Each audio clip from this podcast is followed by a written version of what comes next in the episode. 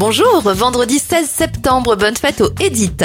On débute avec les anniversaires de stars. Mickey Rourke a 70 ans, 66 pour le magicien David Copperfield, l'actrice Rossi de Palma a 58 ans.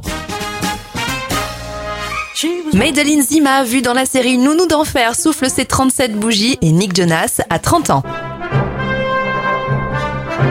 Les événements 1981, sortis au cinéma en France de Indiana Jones, Les Aventuriers de l'Arche perdue avec Harrison Ford.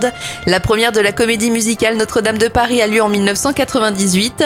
En 2013, le permis de conduire change de format. Désormais, il se présente sous forme d'une petite carte. Et en 2009, c'est la disparition de l'acteur et chanteur des To Be Free, Philippe Nicolic.